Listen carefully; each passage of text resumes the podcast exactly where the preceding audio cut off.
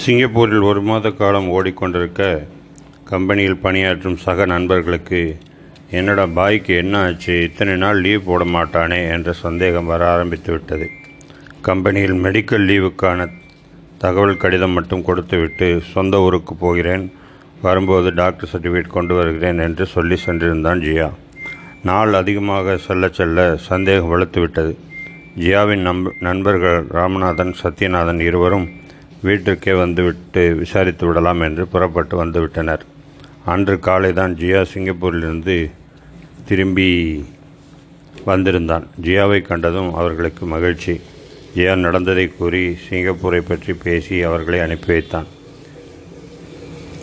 Ayesha dresses உரிமையாளர் அகமது கபீர் அவர்களின் பொறுப்பில் நடைபெற்று வந்த இஸ்லாமிய நூலகம் புரசவாக்கம் டானா தெருவில் இருந்தது. அங்கே பகுதி நேர வேலைக்காக சில காலம் சென்று வந்தான் ஜியா.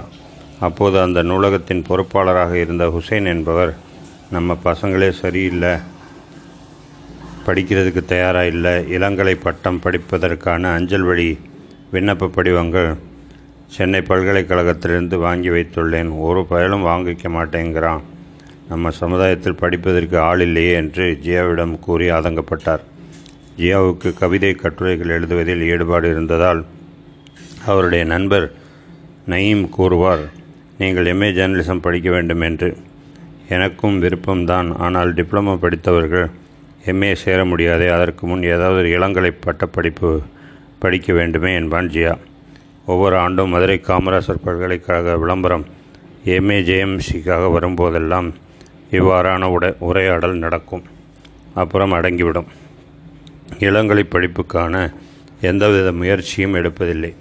இவ்வாறே போய்கொண்டிருந்த போதுதான் ஹுசேனின் வார்த்தைகள் ஜியாவுக்காகவே அனுப்பி வைக்கப்பட்ட விண்ணப்ப படிவமாக உணர வைத்தது.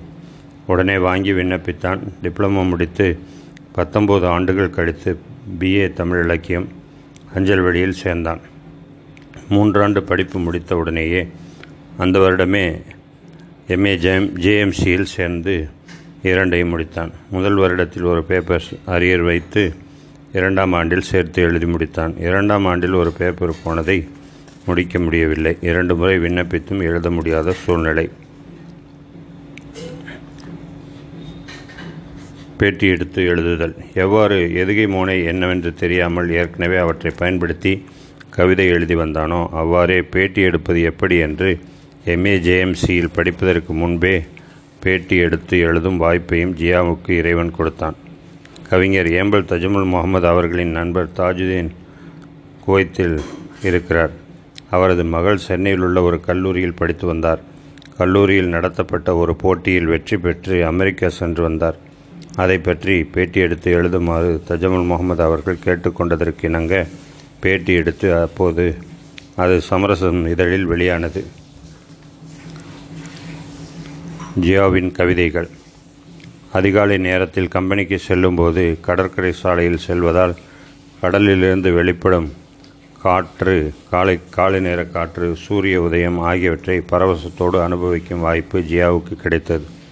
ஒரு நாள் கம்பெனியில் பேசி கொண்டிருந்த போது நண்பர் இஹ்வான் அமீர் என்பவர் ஜியாவிடம் கூறினார் தினமும் கடல் அலைகளை பார்த்து கொண்டு தானே போகிறீர்கள்?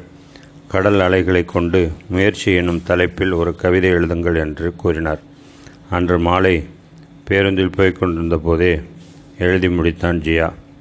விரிகடலின் கரையோரம் வீற்றிருந்தேன் ஒரு நாள்.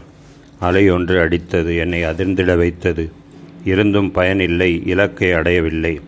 கடல் நீர் திரும்பிடும் தளர்வு கண்டு திகைப்புற்றேன் அன்று. தோல்வியின் தோழலோ இல்லை இல்லை. அதையே வெற்றியின் முதல் படியாக்கி வீறு கொண்டு எழுந்தது ஒரு பேரலை. இம்முயற்சி தொடர்ந்திடும். இலக்கினையும் அடைந்திடும். கவிதை என்பது விதையாகிவிட்டால் இல்லை கவிதை என்பது கதையாகிவிட்டால் காற்றோடு கலந்துவிடும். விதையாகிவிட்டால் விருட்சங்களை உருவாக்கும். ஜியாவின் சிறுகதைகள். ஜியாவின் முதல் சிறுகதை ஹாஜியார் லாட்ரி சென்டர்.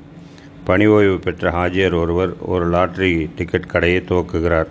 மார்க் அறிஞரான அவரது நண்பர் ஒரு முறை அங்கு வந்தபோது லாட்டரியின் தீமைகளை விளக்கி சொல்ல அதை புரிந்து கொண்ட ஹாஜியார் தவறுக்கு வருந்தி லாட்டரி கடையை மூடிவிட்டு தமது தொழிலை மாற்றிக்கொள்கிறார் சமரசம் மணிச்சுடர் நாளிதழ் ஆகியவற்றில் சிறுகதைகள் வெளியாயின. பல கட்டுரைகள் பயணக் கட்டுரைகள் எழுதியுள்ளான் ஜியா. ரேடியோ தொலைக்காட்சி.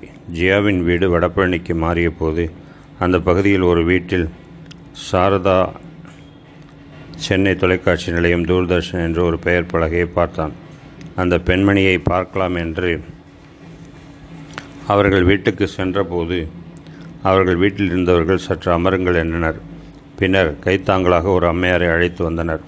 அவர்தான் தொலைக்காட்சியில் வேலை செய்யும் பெண்மணி. பக்கவாத நோயால் பாதிக்கப்பட்டு குணமாகியிருந்தார். தினமும் தூர்தர்ஷனிலிருந்து கார் வந்து அழைத்து செல்வது வழக்கமாம். அந்த அம்மையாரின் அறிமுகத்துக்கு பிறகு தூர்தர்ஷனில் ஒரு இஸ்லாமிய சேர்ந்து சேர்ந்திசை நிகழ்ச்சியை நடத்த வாய்ப்பு கிடைத்தது. அந்த அம்மையாரின் நெருங்கிய தோழியான ஜெரினா அம்மையார் அவருடைய சகோதரி ஜஹனாரா பேகம் இருவரும் சென்னை வானொலி நிலையத்தில் பணியாற்றினர். ஜெரினா அம்மையாரின் அறிமுகத்திற்கு பின் சென்னை வானொலியில் இரண்டு முறை கவியரங்கம் நடத்தும் வாய்ப்பும் ஒரு முறை தொழிலாளர் நிகழ்ச்சி ஒன்றில் கலந்து கொள்ளும் வாய்ப்பும் கிடைத்தன. நோய் நாடி நோய் முதல் நாடி. ஜியாவின் அம்மாவுக்கு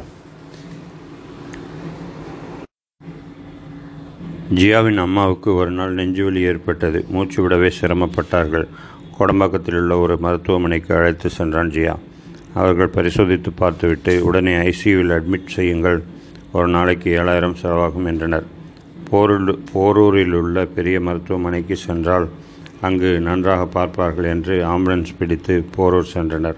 அங்கும் அவர்கள் பரிசோதித்துவிட்டு அட்மிட் செய்யுங்கள். ஒரு நாளைக்கு ஒன்பதாயிரம் ரூபாய் செலவாகும் என்றனர். ஹீட் ஹார்ட் ப்ராப்ளம் என்றால் ஜிஹெச்சுக்கு கொண்டு செல்வோம். ஹார்ட் சம்பந்தப்பட்ட வார்டு சுத்தமாக இருக்கும். அங்கே போகலாம் என்று அங்கிருந்து ஆம்புலன்ஸில் ஜிஹெச்சுக்கு சென்றனர். அங்கே எமர்ஜென்சியின் மருத்துவர்கள் இருவரும் இளம் வயதினர். ஒரு ஆண் ஒரு பெண் மருத்துவர்கள். இருவரும் ஒரு எக்ஸ்ரே எடுத்து பார்த்துவிட்டு ஹார்ட் ப்ராப்ளம் இல்லை. யார் சொன்னது? என்றார்கள். ஜியாவுக்கு ஒன்றும் விளங்கவில்லை. கொடம்பாக்கத்தில் உள்ள மருத்துவமனை போரூரில் உள்ள பெரிய மருத்துவமனை இரண்டுமே இதய நோய் என்று சொல்ல இவர்கள் இப்படி சொல்கிறார்களே என்று வியந்தான். அவர்கள் இதய நோய் பிரிவில் சேர்க்க மாட்டோம் வேண்டுமானால் சாதாரண வார்டில் சேர்க்கிறோம் என்றார்கள். என்ன செய்வதென்று புரியாமல் இறைவன் விட்ட வழி என்று மீண்டும் ஒரு ஆம்புலன்ஸ் பிடித்து வீட்டுக்கு சென்று கொண்டிருந்தனர். அப்போது ஜியாவின் அக்கா மகன் ரஃபீக் ஃபோன் செய்து விசாரித்தார். ஜியா நடந்ததை கூறி வீட்டுக்கு அழைத்து சென்று கொண்டிருக்கிறோம் என்று கூறினான். அவர் வீட்டுக்கு கூட்டி போய் என்ன செய்வீர்கள்? நமது குடும்ப டாக்டர் பார்த்தசாரதியிடம் காட்டுங்கள் என்றார். டாக்டர் பார்த்தசாரதியின் கிளினிக் கிண்டியில் இருந்தது. காலை எட்டரை மணிக்கு வீட்டிலிருந்து புறப்பட்டவர்கள் கிண்டி போய் சேர்ந்தபோது மாலை மூணு மணிக்கு மேல் ஆகிவிட்டது. பார்த்தசாரதி டாக்டர் மிலிட்டரி மேஜராக இருந்து இருந்தவர். அனுபவசாலி. அவர் பரிசோதித்து பார்த்துவிட்டு இதய நோய் இல்லை என்பதுதான் சரி. சேத்துப்பட்டில் உள்ள மேத்தா நர்சிங் ஹோமில் சேருங்கள் என்று சொன்னார். அவ்வாறு சேர்த்து நாலு நாட்கள் கழித்து ஜியாவின் அம்மா நலமுடன் வீடு வந்து சேர்ந்தார்.